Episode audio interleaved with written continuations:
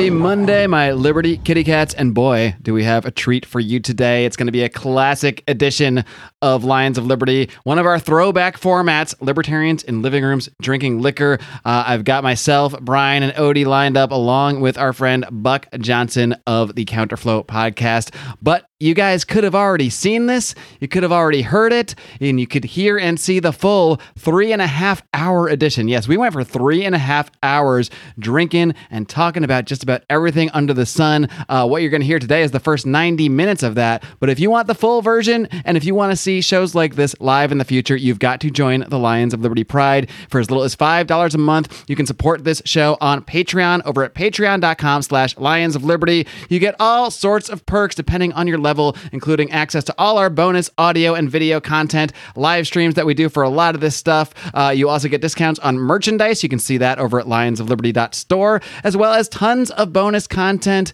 uh, including shows like Brian's Daily Good Morning, Fuckhead, Degenerate Gamblers, Corner. There was just so much amazing content in the Pride. So much that we couldn't even contain it here in the public feed. Had to put it over behind the paywall. So check that all out at patreon.com slash Lions of Liberty. My friends, enjoy the show. We need to empower people with not just the philosophical tools, but the inspiration to break free from the system. Welcome to flagship Lions of Liberty podcast, your weekly dose of education, inspiration, and real world application from the top minds in the liberty movement. If you want liberty, we need to be better leaders, better husbands, better fathers, better friends, better businessmen. We need to be better people. Here's your host, your guide, your shining beacon of liberty, Marc Clair. Live long and live free. We're just Should we introduce Buck, everything. or does does Buck just not get introduced? Hey, Mark's No not one- introducing any of us. It's just he's just Are allowing us to chit chat. If you listen to anything I've said, we're just hanging out. And whenever I'll figure out how it becomes a show. Don't you worry. I'll Well, at worked. some point, you probably want to interview, introduce some of the guests. I don't need to introduce anybody. Everyone knows who you guys are. Brian McWilliams, host of Electric Liberty Land, fading away. I'm trying John to get Odermatt. this guy- what is going on with Host this? of I'm Fighting just gonna fucking- Freedom. Brian's parents are currently not meeting in I'm the past when they're freedom. supposed to. Yeah, Fighting Freedom. That's your show, right? That's what I've been saying for months. Have you not been listening? And And Brian, Brian- just, Brian literally just disappeared. so I would like to actually went Like with other people. time, I'd like to take this time to announce that uh, Buck Johnson is actually the new host of Electric Liberty Land. Thank you very much. We're Hey, excited wait. to have you on board as the new lion. The oh people shit, will Brian's back. revolt. I, I'm just trying to figure out what the fuck is going on. I'm going to try to close my Here's the camera question, lens. Brian. Why are you using my background? Why don't you use your own Electric Liberty Land back? Are you embarrassed of your logo? Because Maybe it needs an no, update? because because my background, my actually, I can use the black background. Maybe I'll try that. Uh, because if called a I use my regular white one, it's so white, and I'm so white and bald that I just blend into it, and it also the crown sticks out of my head like I am, in fact, the Statue of Liberty. that sounds perfect. That sounds It's like exactly pretty- what I want. It to is pretty goddamn sweet. I'm not gonna lie to you. It's better for Alright, the well- times with the black background too. More more diverse, more inclusive. Aha. Well, then we're gonna have black back. background on black background because we also have the black background. Oh, I love this. This is great. How about You- now? How do you like me now? The only part I like is the crown aspect of it. The, oth- the rest is See, it's- blinding. it's kind of weird. Yeah, that's what I'm saying. It's it's too uh, it's too bright. No, it's Let me. I'll, I'll upload another another black background I've got. Maybe I'll try that. Uh, I'm going to title this episode "What's Your Background, Brian?" and then that's all we're going to talk about for the next. Which should be. hour, You could, nine or it could be called like I was just like I said, mentioned Olivia Rondeau again. Some guy on Twitter just was like, "Hey, what you look like you're 30 to 35 percent uh, black," which I joked was the new carnival game. To at Blue you or to her? She said it to her. And it's like, all right, it's like this is like, it's like the guess your weight when you go to the I carnival. Step that. right up, you look thirty percent black. so it's a guess your black round. Nice. Guess your ethnicity. Oh, and that's the open. All right. Well, I, I am. I, I can say I am very pleased to have.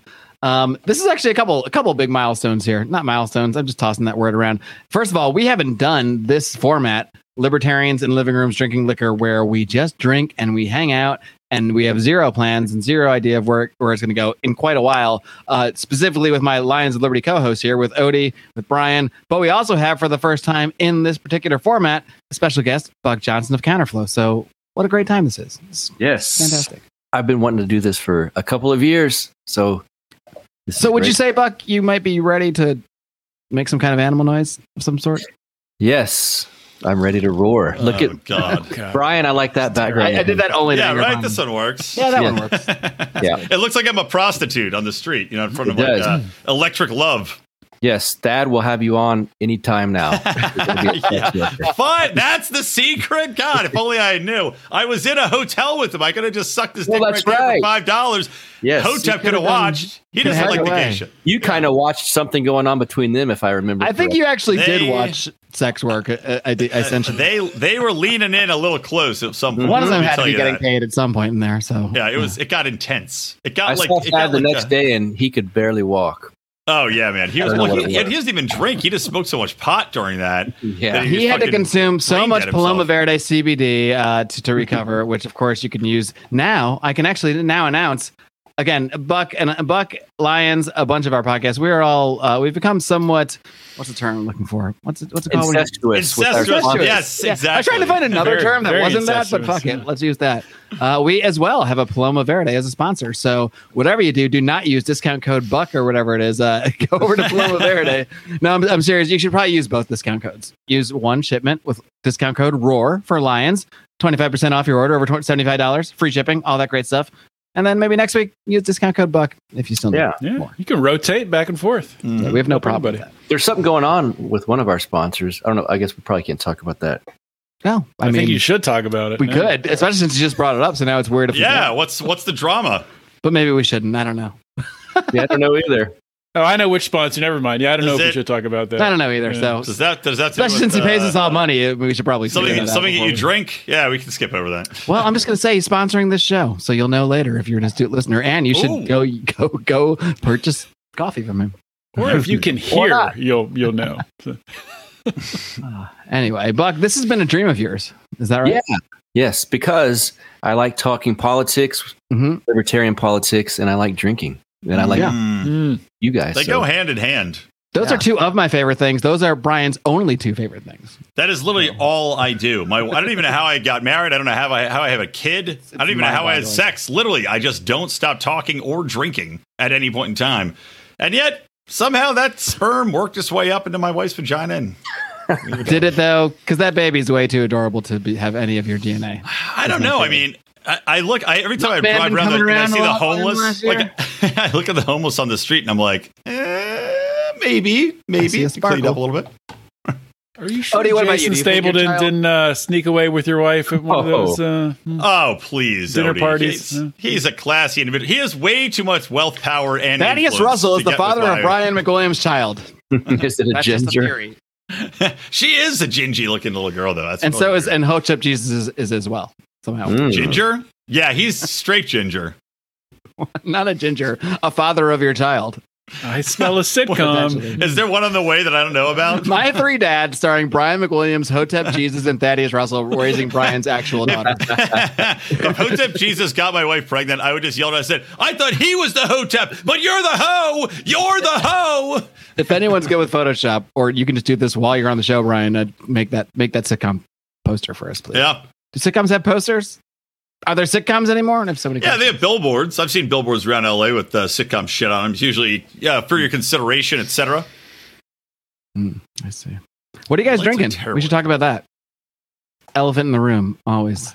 I'm gonna start with Buck because I know he's been dreaming, quite literally dreaming of telling us what he's been drinking. I knew it was going to be bourbon. I knew it. Nice. Tell. Nice. Is that a can? Oh, I thought that, for a second it was so close. The label was so close to the camera. It looked like a can of bourbon. In Texas, they just sell exist. bourbon by the can. You just crack open a little That's awesome. 12 ouncer of bourbon, straight Well, it's bourbon. like that. It's like that moonshine uh, you can buy. Uh, fuck, it came in like an oil canister or like a paint thinning canister. Remember Mhm. that stuff? Mm-hmm. Yeah, that was good stuff too. You can Yes, get my uh, first time to my first time to try this one. Uh, the liquor store in here in It's Lockhart. the first time trying it, and the bottle's half empty. Yeah, No. just just Yeah. bought it this morning. I started. Yeah, I started this morning. The liquor store here in Lockhart doesn't have uh, Noble Oaks, which is my favorite bourbon. So uh, I've never had it, but it sounds awesome based It's only very on the good. name and your recommendation. yeah, and this was a Texas one. So not all Texas ones are, have been that impressive to me, but this one's good. All right, Brian, what have you always wanted to ask Buck Johnson? Uh, Buck, why haven't you not had me on your show? no, I haven't had you on my show either. It goes both ways. That's why. we'll do that The then. endless vicious See? cycle. Yeah, let's do it. We'll make it happen. We'll make a magic magic uh, pod, Yeah, baby. We're booking stuff Yeah. here. Yeah. Um, I don't know. Who's the most famous person you've seen passed out on a floor? That is. Ooh. I could answer this easily for myself. Oh yeah, I know. I know Odie's answer. But I, I think of people in a weird, you know, answer? I'm in a niche music scene. So, I mean, I can Yeah. think of plenty of rockabilly musicians, but most people would go, what the fuck is rockabilly? That's that's what I was thinking. I'm like, with your music, you know, you're the I- music I don't world. I was want- like, maybe you've seen some people that were passed out. I don't wanna know they the man banged doesn't know what eight rockabilly groupies, is. and then was it uh was it Johnny Rocket that just saw passed out? Johnny Adams? no. I've- Does Johnny watch this? I hope so. I don't know. I don't Nobody know if knows Johnny watches anything Johnny anymore. Yeah, no, I talked to him not that long ago. I mean, I don't know if he's watching live. I don't think he's in the Pride, but Isn't uh, Johnny probably in the middle of being married again? Uh, every time I, I just text him, I'm like, "Is it? Am I interrupting a wedding ceremony?" Look, no. we're all in the middle of being married, so who are He's who are we to he's say? been Yeah, in this congrats, this marriage for quite a while, I think. I don't know. I don't keep track of the comes and goings of Johnny Rocket. Who's Jack? That's a comment. Bruce Bruce McGee. What's What's Jack? Oh, Wants he's to know talking about Jack me. Drinking. The Are you Jack? Good Is Morning your name? Liberty guys call me Jack because Oh, I call because him Nate. fucked Oh, right. Nate. That- oh, yeah. now that's You a fucked deep insider joke. Whatever. I'm drinking. No, uh, Justin, these crossovers do not make your job easier because we're still pro- producing the see same the amount of can. content. Sweetwater for or Sweetwater IPA, which you guys don't enjoy IPA, so fuck you. I do. I, that's what I drank Good. prior to this. Mm. I mean, so you're saying it's a, A man- bitch beer that a man does to pregame to, to it's a day drinking, easy drinking lady Yeah. beer. Well, and then you get into the real man's bourbon later. But Odie's just sitting here still drinking the uh, the urine beer that other people use as appetizers or lunchtime. it's just the to the optimism in my brain. It- you, it's called uh, libertarians in living rooms drinking liquor, Liquor. and I thought, well, I can't have beer. Then it doesn't say that. So yep. Shit, Yeah, When we Odie. started the first couple episodes, it was only goddamn liquor, right, and then I'm it's kind of yeah, it's just alcohol Well, now, really. I'm not even going to talk about what I'm drinking. Actually, I at some point I'm going to leave this room when I have to pee, which will be Can I not guess what you're before the drinking? show I- I bet I can guess it. What I'm drinking? Yeah, I bet you you're can. drinking. You're drinking wine. I, I bet it's lamer than you think it is. Uh, is it is it Rumple Minze over ice? drinking that a wine amazing. cooler. Rumple Minze not lame, by the way. Rumple Minze fucks you up. As I can Drinking uh. Mike's That's Hard bad Lemonade. All right, I'm just I'm gonna explain myself here, but I, I actually have whiskey in the other room somewhere, so I, I think I will at some point go out and dip in because Buck has made me realize that I'm not even living up to the the show that who invented the name of this format, Libertarians and Living Room Drinking Liquor. I want to say me, but that could just be I my did. memory. No, it was definitely 100 percent me because I got it from obviously makes me comedians feel and cars drinking coffee. Oh, actually, I do. Ah. I do kind of recall you comparing Yeah. it to that. Okay, Makes sense. I'll hand it. I'll hand you this one, Mister Fighting Freedom. Anyway, I'm drinking a hard kombucha, gentlemen. Oh if- wow, if- that's if the goddamn lamest thing I've ever heard in my life. That's tell- that's freaking Michael Boldin territory. But Michael Boldin manned up and switched to bourbon, which is how I got so fucked up when I got together with him in Stapleton. and maybe I'll pull a Boldin because I got. But uh, I'll tell you how this happened. A, I just forgot the fact that I need to buy booze to, before the show. So, I'm sitting down, I'm ready. I'm like, what am I missing? Oh, the alcohol. So I go in my fridge. I bought these for my wife. Why? Because she uh, likes things that are gluten free and, and such, and she likes kombuchas. So that's why I bought them. She's not here, but the kombuchas still are, and they have six percent alcohol. There's worse beers. Wow, wow. and after and after she leaves you, Mark, the Mark is going to write a poem called "She's Left Me, but the kombuchas are still here." Can't wait to hear that epic poem. The kombuchas. The kombuchas.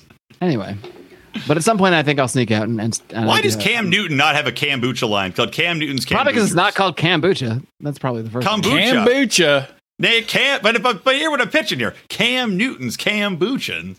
He's a weird guy. A lot of his talking fans would about? drink that shit. Johnny does a happy hour every other week and always makes fun of me for drinking. Oh, you, he's talking about Johnny Perfita. I thought he was talking about Johnny Yeah. Adams. I was like, what? What? Are, where is Johnny I did Adams' secret too. happy hour here?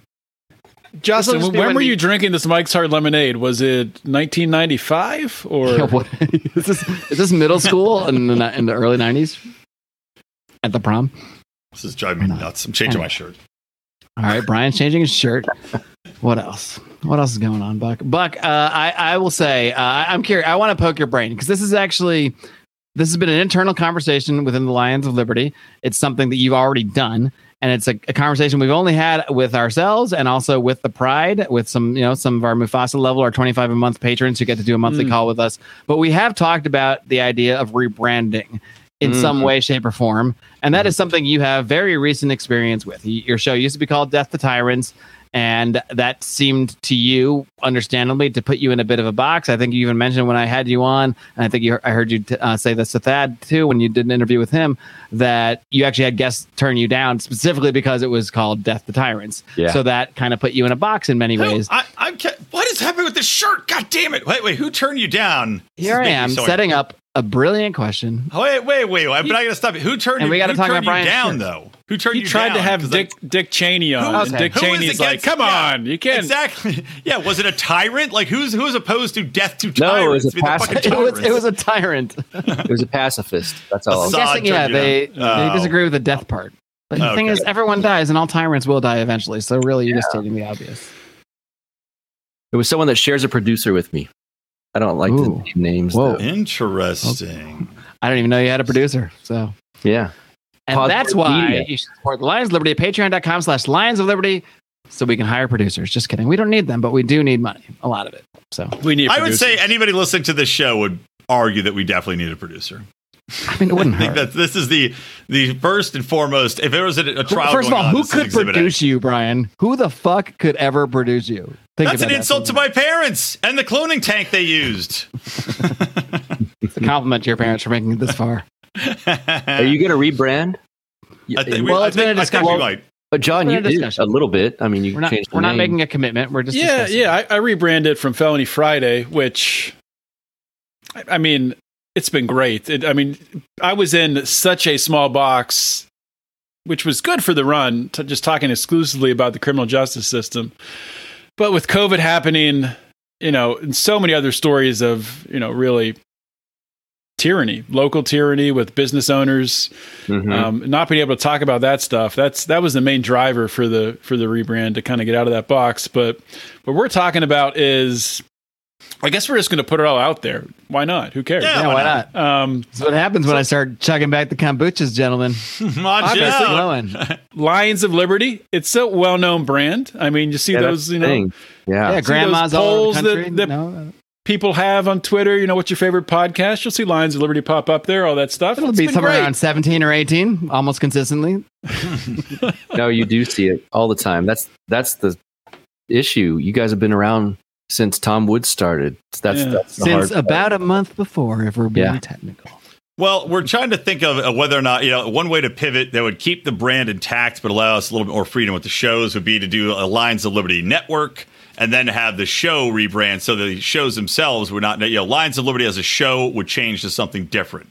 Um, Electric Liberty Land might change to something similar. I don't know if I really need to change the name of Brian my yells show. at stuff. Yeah. Yeah, I, I don't know if I really need to change it that much. I think it's kind of fine. It, it ties in with Yep. pop culture, you know, like does. Ladyland. I I don't think I need to change it. I think because the is elephant in the room is the word liberty Liberty. and uh, right. Yeah. it's it's crazy to say it, but the word liberty, To mean, some it's- people, it means Nazi. yeah, I mean, it's the shorthand for what we were going to say. And then they see Brian. Yeah, I know. And that doesn't help at all. Hey, do you want to hear a great joke? And they're like, no, no, we got two other guys too. They're white. And then it's over. And No, one of them I- kind of looks used like Richard Spencer right now with the haircut. So like I'm the That's only one true. holding this thing every down. haircut I get looks more like Richard Spencer. I'm like, God, can we? Oh, I thought, I thought we were talking between Buck and Odie. I don't know. They both got a little bit of Richard Spencer. I was right talking now. about Odie specifically, but I, I suppose I could almost. Buck's got a little, little close crop. You know, he's got that. I've got that, a little uh, Spence, little that militant look. the Spence. Yeah. Lions of Post Liberty. I see it already. Well, that's literally like one of the uh, one of the things we're talking about. Yeah, like the No, whole, it's not, whole it's not post-liberty literally one of the ones we're talking about. It's not. No, but post-libertarianism, you know, it's uh, it is definitely something we're thinking about as far as you know, I don't. I don't think adding post to our title No, I'm. No, no, no, changes no. the the preconceptions. Uh, the only way we do Wait that a is if. Post Cereal became a huge sponsor of the podcast, in which case, fine. We're we're oh yeah, yeah, we'll sell sell out. I think that that's clear. I mean, Yeah, post liberty. That's that's a good. If No you guys are listening out there, big pharma, big government, big cereal. If you want All the Post, bigs. the business to uh, subvert the post libertarian movement by being post Lions of Liberty, we will gladly take that on, no problem. Maybe instead of post libertarian, we should be post lions. We should be like an, an, an, another evolution of lions. Like lions are nice; they're nice to think about, nice to look at, but we need something more. So what comes after the regular? a liger. Okay, ligers of liberty. Animal. Make it ligers of liberty. Ligers of liberty. I don't do not hate at all. In fact, I'm about to go order a new logo tonight or the end of the show. Dan Smots, if you're listening, we need a new logo. It's Ligers of Liberty. Hopefully, you're watching live. You pay us money to do so. I mean, Mm-hmm. we're And trying we'll to use that though, money to pay you to make us a new logo. Yeah, and the question is, you know, do we want to say, like I'll say, having a podcast network thing, you know, so that we could keep it as the overarching thing, that might work. Otherwise, I don't know. We, you know, we're tossing. What are some of the names you guys were tossing out, Mark? I can't remember. The Marc Clair Show. well, that could be under the Alliance of Liberty Network. That's fine. he just wants to call it the whole network. No, the Mark whole Claire thing. show. all of it. Even you, you're like, all right, welcome back to the Marc Clair Show. This is Brian McWilliams. This is Um, alternate host Brian McWilliams. Oh, Um, well, no, I don't but- know. I don't want to put all the names out there, but if you have a name and it's- Some of idea, this would probably be a business co- a business call. That Feel free to hit us up without with the it. entire world potentially listening. well, Um, we're definitely going to do a new logo soon. That's something we're working on. the reason I brought it up though is that I, I did want to get Buck's um, perspective on his own rebranding because I think it's been how long has it been like eight, eight ten January first. Okay, so I was close. Yeah, it Really was. close. The timing was perfect to do it. We discussed it in November, December, and I was like, well, we got a new year coming. Let's just do it right when January starts. So that was just kind of a clean break. Um, how's it been? good, helpful, uh, seamless for the most part. You still get people. There was a while where you, and I still do a little bit, where someone will comment on something or other and go, I, I like the old name better, which is fine. Um, it doesn't bother I me. don't. But now, thank you. Um, but it is, I just sold out quickly of the Death to Tyrants shirts that I had left in stock. And so there was almost a cool, like, I felt cool being able to say, I've got Death to Tyrants. Because for a while I was like, all right, I can't say that name anymore. I got to separate it. And now everyone knows, so I can still bring it up and it's not a big deal. And so I like being able to reference like the old days, if you will. Sounds Well, like The it's, story. I like now also you've got a great merchandising option. This is another reason why we need to change the name. Is uh, now anytime you want to up your Patreon, you know, get people interested in uh, buying some merch and supporting the show, you go for a limited time only. You can get your Death to Tyrants T-shirts. I'm only printing up 50 of them. Get Yep. them now, you know, whatever, and then people will jump on that shit. It's Yeah. over now, but you could, yeah, in five years, you'd like, I'm doing a limited edition five year anniversary of the death of Death to Tyrants Yes. t shirt. Yeah, For as little as forty nine ninety nine, you can get a signed version. Signed by Yep. Buck. And we'll take a 10% cut of that for making the idea up for Obviously, you. I thought that There was. you yeah, that's the manager. Again, this is all stuff that can be talked about in the business call that we're going to have immediately. We are doing that right after this, right? Buck's joining us. I invited him. Yeah. Hope it's okay. yeah, yeah. And that's in. we're gonna, we're gonna make the rebranding decision in two hours. Two hours from now.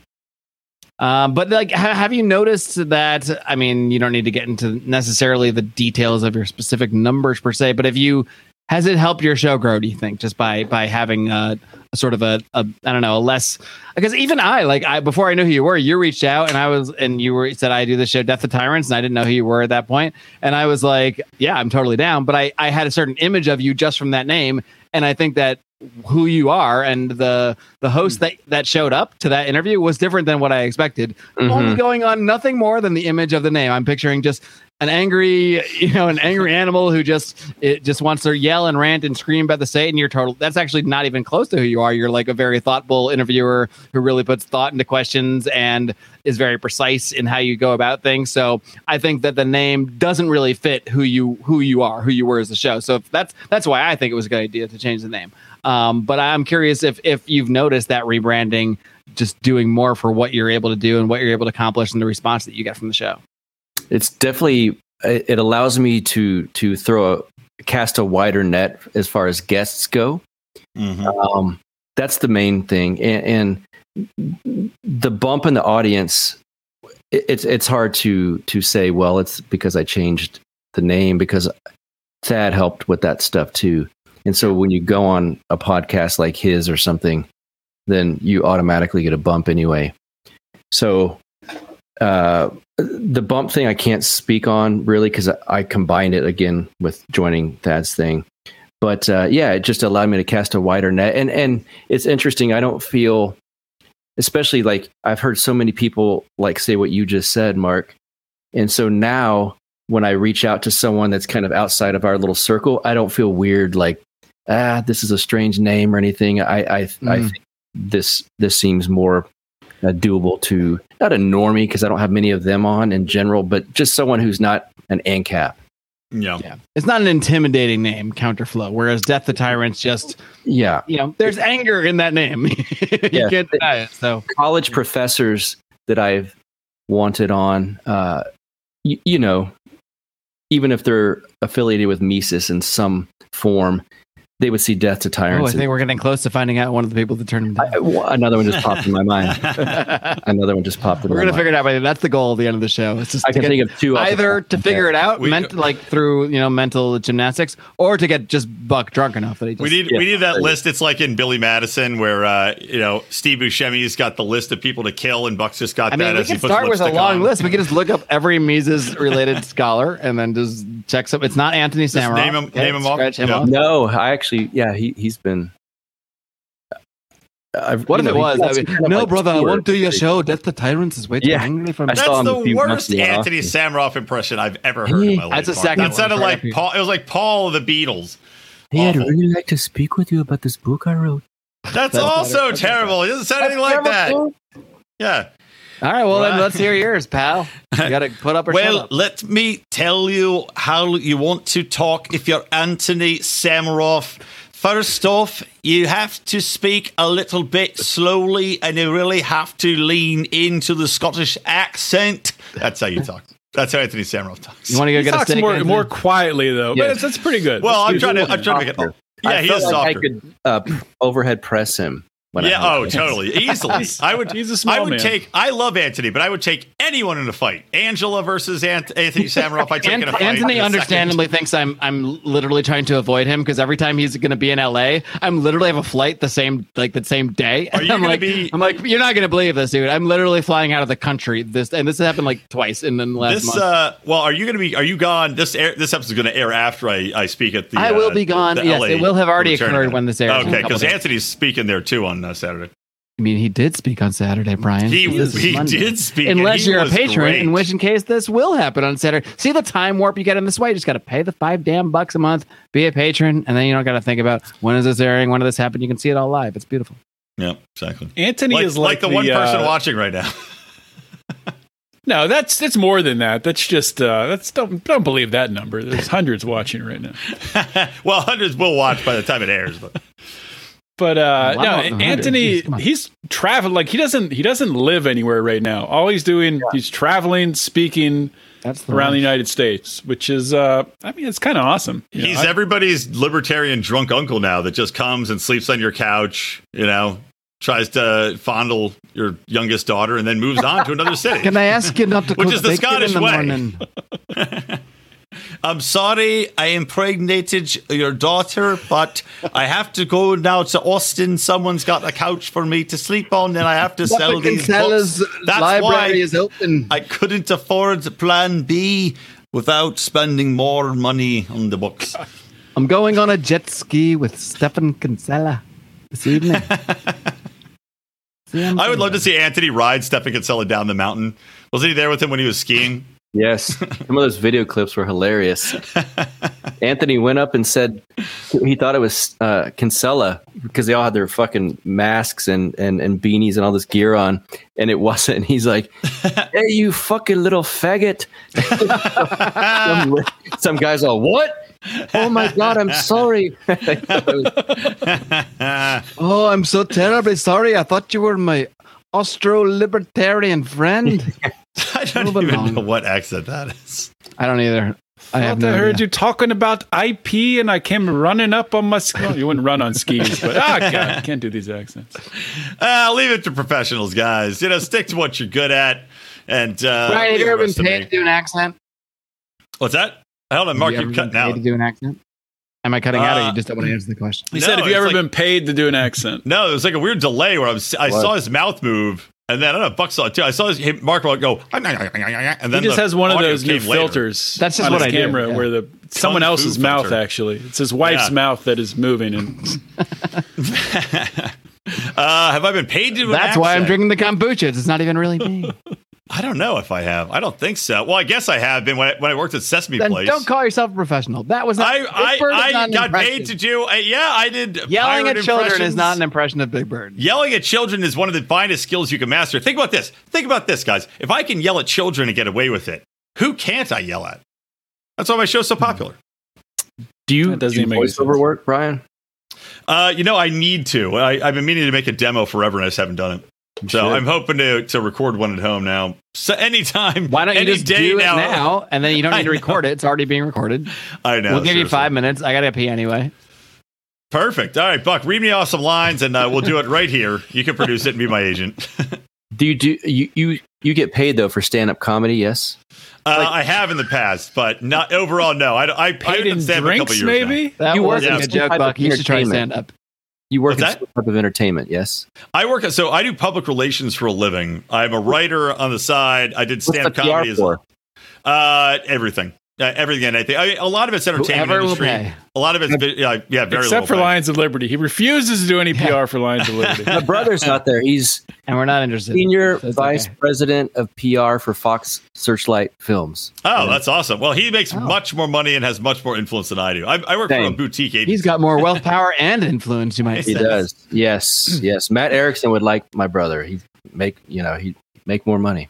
Yeah, no shit. Well, I it's one And of those odd things. Being so poor. Probably. Well, we were, you know, it's like I'm a boutique agency, so you know, where it's one of those things where the ups and downs, and I'm getting real sick of the ups and downs, and we'll see how the next couple months go might dictate my career choices. But you get that nice, you know, like the quality of life's very good in that I have, I very, very much dictate my schedule, what I do. I'm left the fuck alone, which is very important to me. So working in the corporate environment never appealed to me that of, much. lot of but it is dictating when you're stable. left alone. A lot of dictating. left alone. So yeah, being in the corporate environment didn't really appeal to me, but it, the stability of the corporate environment now is uh, is appealing, especially after the pandemic, man, because it's just been a rough fucking year, really rough. So we'll see. Yeah. Well, killed the show. All right, thanks everybody. Good, good. good uh, I feel like we need to talk about something con- controversial. I wish there Oh was. yeah, let's talk about every controversial. I controversy well, I was going to say, do we? I don't want the the biggest controversial thing you just did. You know, a show on, and it's like been beat to death. You know what I'm talking about, obviously. COVID? We already Yes. brought up. Clint, Clint's Clint's music.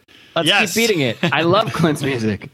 You know, I, I have to. All right, I got to bring it up now because I, for a while, I was actually saying, I don't know, it's hard. I, I think that I really love your theme song, Buck. I really do. Ah. It's, it's awesome. Thanks. I, I also I like say, it too. Buck, I could Buck, actually argue here you're not a is. He's the guy who's shut rock and roll. Buck, Buck. Is that the one? Is that the old theme song? That's the old one. Ah, all right. it's been a while. But Clint's Clint's original rap that he wrote that includes all the references to all these other awesome. libertarian podcasts, it's awesome. I love it. It's it might be my favorite. But I could call you my favorite other other favorite. So you're saying mine's Anyway. not strictly a libertarian show? Well, I, I'm saying that as a compliment. I'm Yeah, I know. saying that as, Perfect. as Yes, that's yeah. not a box you de- necessarily need to be put in, and that's part of why we discussed the rebranding thing because does of liberty put us in a box? And it does. And it's not, it's not even a question; it's a statement. Of course, it does. It does in It a does. sense, whether Well, it does to us let, or let not. me ask you. Let me ask you this: do, do you consider yourself a libertarian, or do you put do you put any label on yourself? It depends what room I'm in and who I'm talking to. With you guys, yeah, I would say so. Um, yeah, it depends who I'm talking to. Some of the times that label's embarrassing. what if Uh, you're talking to Thaddeus Russell? Yeah, he knows me well. I know. Um, I'd say paleo libertarian to kind of qualify it in an easier to uh, digest way for me. But All right. So why don't you? I don't want someone to think of Reason Magazine, Nick Sarwark, Hmm. um, Cato, and me. That's fair. What Yeah, can you was- define what what you mean by paleo libertarian? Because I think that is a, a term that has been so misjudged in, in recent times, Mm. over the last twenty years or so, that Mhm. for many people that don't really understand the history, even well-meaning people who might not be of Yeah. the other libertarian you might be talking about, they think of it as, oh yeah, it, that's when Murray Rothbard liked David Duke, and it's it's, it's about libertarians embracing racism, right? That's what it is, right? But that's obviously to me. Thad anyway. even brought Which- that up to me. That's that Yeah. Helio strategy. That's when He actually literally Yeah, brought up David Duke. Yes, That's a, I'm like- that's a great point. That's why I don't like to describe myself in any ways close to the paleo movement because people automatically revert to that thinking. Um, yeah, I would just say right wing libertarian, which I think more people in the LP, well, not the LP so much, but maybe the LPMC should admit to being because a lot of them, a lot of them are, not all of them, but um, yeah, they're going to get called Nazis anyway. So you know, yeah. I mean, the good ones will anyway. anyone who associates, if, if I say yes, I'm a paleo libertarian, and they think you must like David Duke, eh?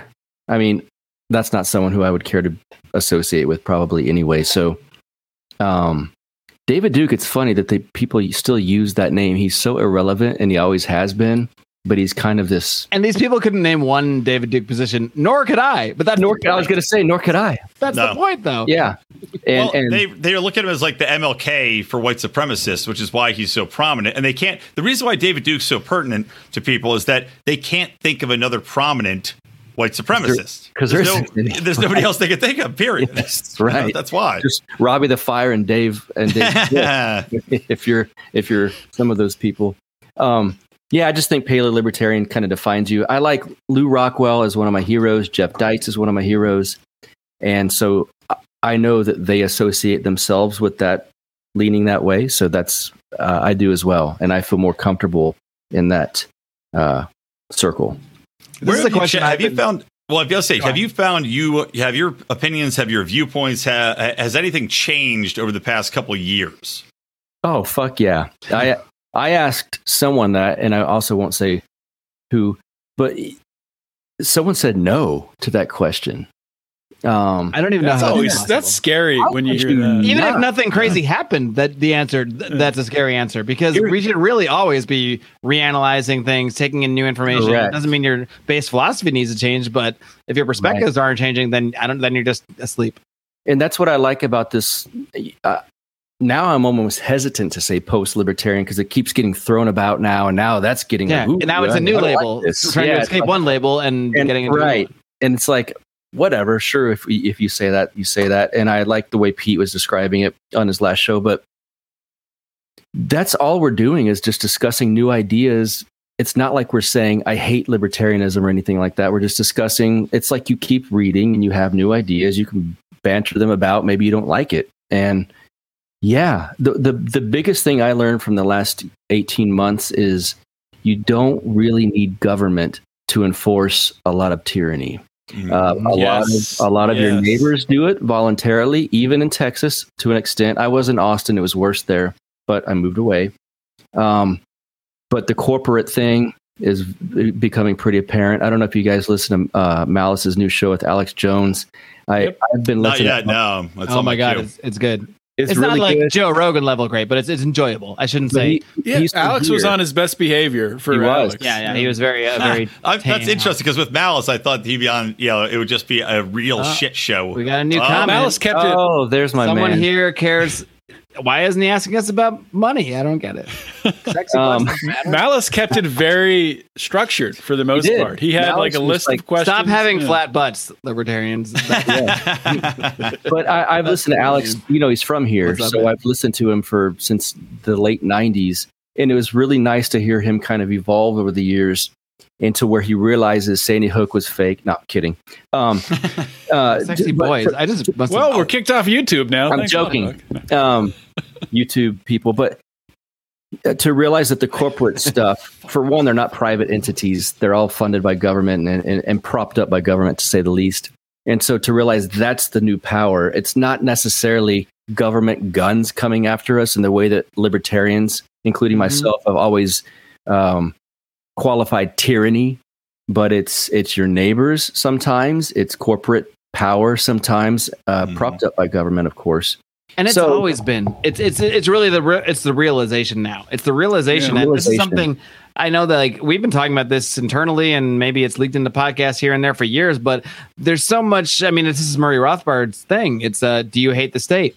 And yes, I hate the state. I hate what happens as a result of the state. But what do I hate when I hate the state? What am I really hating? Well, what is the state? The state is a manifestation, essentially, of what most of my family and neighbors want in some way, shape, or form. So, do I hate mm-hmm. my family and neighbors? No, I want to hmm. change the way they see the world, and I want to I want to change what manifests in the world in the world due to what I see as their very poor beliefs. Right. But I Well, do also, I hate know, them? No, I hate what they conceive. Agreed. Mm-hmm. And it's like, you know, one of those things where we can look at the damage the state does, right? Mili- you know, obviously the war on drugs, obviously the military industrial complex and the damage it does overseas. But when you look at the reality of most people's everyday lives, yeah, their neighbors are far more dangerous. Like you talk about black Americans, you know, the lynchings that happened typically were not the state doing those lynchings. Those hmm. are neighbors doing those lynchings. Those are people in the in that they probably met that they know that are doing those lynchings. You know, it's the people Yep. that now that are calling for you know that'll rat you out and and uh, Yes. you know or scream at your house or these these groups now that surround people's houses. These woke mobs that surround people's houses. Those are people's neighbors. You know, It's no one So from DC. It's no one from Washington DC, unless you live there. Yeah, exactly. It's, Exactly. Yeah, exactly. And and I I saw one of my uh, red pill moments through 2020 was I was in the music scene in Austin, and I would see musicians that I had played music with saying things. On one hand, defund the police. On the other hand, if someone leaves their house this summer last year, uh, there should be police drones filming them and having them arrested immediately. And it's like, damn. So so the military, the industrial complex, the, the police industrial complex, they've got voluntary soldiers Exactly. it's on one hand claim to hate them, on the other hand will do their work for them. And so that's that's a whole nother level. It's stuff that I wasn't ready to uh, deal with until it happened. And it's like, wait a second. Right, exactly. And it's, like, you know, a lot of the policies put into place are supported, like you say, supported by these willing people. And and it's also those things where a lot of the shit the government gets away with, they could not get away with if at some level there wasn't Yes. the will of the people behind them, at least initially. And that's the terrifying mm-hmm. thing, too, and why we have to constantly be pushing back against this because the will of the people enables X, Y, and Z, continues to grow from there. And then we see people be complacent. And I've argued this before in the past, too, is that and other people have made this point, it's not exclusive, but we have it so good in this country too that people typically will overlook so much because their everyday lives really aren't impacted. You know, it's Correct. just they they're they don't give a shit about the war on drugs because it's not impacting them. They don't give a shit about the military industrial complex because it's not impacting them personally. And you know, for the most part, a lot of people's taxes, if they're not getting paid off by the government to not complain about their lot in life, well, they they can survive. They still have a house. They still have access to all the cheap food, the cheap amenities, the cheap goods Yep. and services that are provided to us. So Yes. they're not going to That's the difference between the Brave New World thing and the. Uh, I've had too much bourbon already. A Brave New World. That's not true. No you have not had not enough possible. bourbon, and the the lack of bourbon is getting in the in way of your thinking. 1984. Oh, this goddamn background is making me so angry. I'm losing my fucking mind. Sorry. Go ahead. 19, fine. Yeah, It exactly. good. Aldous good. Huxley Good versus, uh, yeah, exactly. Correct. Yeah. Well, I One mean, day- the, they lull you to sleep and allow you to just be fulfilled with these cheap, flimsy pleasures, and you just want what they give you. The other thing is that they're actually actively taking over with guns. It's it's a difference, Right. and we're yeah. Yeah, and we know that in America, because we've lost so many wars. Sorry, Odie. Uh, I know you're keep interrupting me. I know, sorry. We know, you know, we've seen a hot war where the United States government actively fights against its own population. The United States government is likely to lose because we lose all the time against, uh, you know, our smallly armed populations. Yes, That's thank not you. true, Brian. You don't have It any nukes. You don't have any nukes. You would lose. Hands up, don't nuke. Hands up, don't nuke. Forthcoming, Marc. It's forthcoming to the Lions Liberty store. Will Um, it be in the store by the time this airs? Can we say it is? Probably not, but you should go to Lionsliberty.store to check it out. And Yeah. yeah, probably for 20% All of our- off that order anyway. All of our other great, We got other stuff there. But We you know, do when not have at, the Tyrant shirts, unfortunately. no, sadly, we should I'm sold out. Nobody we should have bought one and sold it on our store at a five, five times markup. You should. and if you have anything to say about it, talk to Stephan Kinsella. uh, but no, the point I, would, I just want to finish up. that got talk. to talk.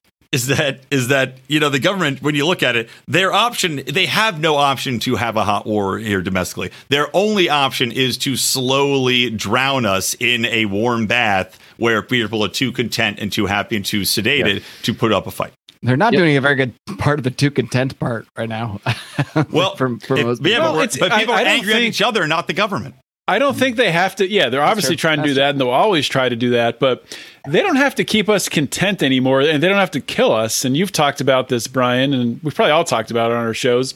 All they have to do is take away our access to uh, Yep. influence people, to have a podcast, to be on Yeah. YouTube, to to have a platform.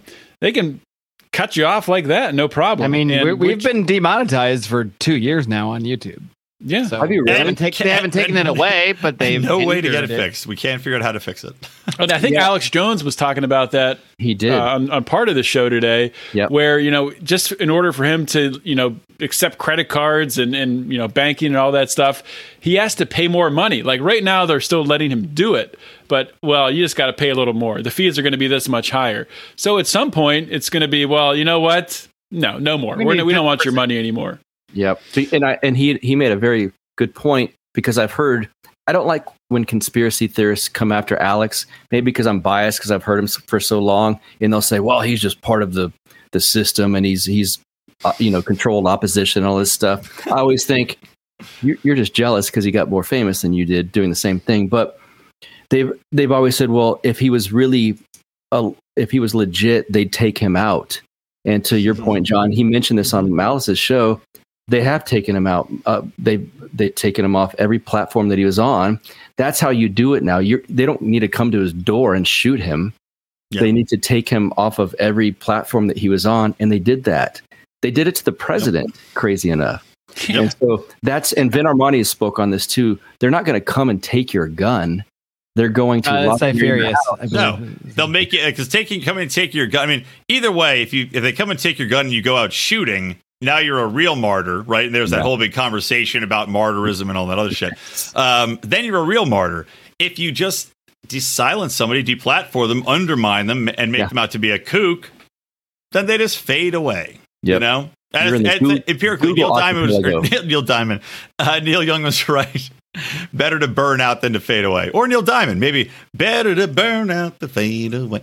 So yeah, Which it, it kind of worries me, like to go back to what we were talking about with you know the the, the complicated um, entanglement between the state and corporations, and how we have corporations really exacting in many cases more tyranny than the than the state, and what Dave Smith is doing. Or will be doing um, when he runs for president, running a libertarian campaign.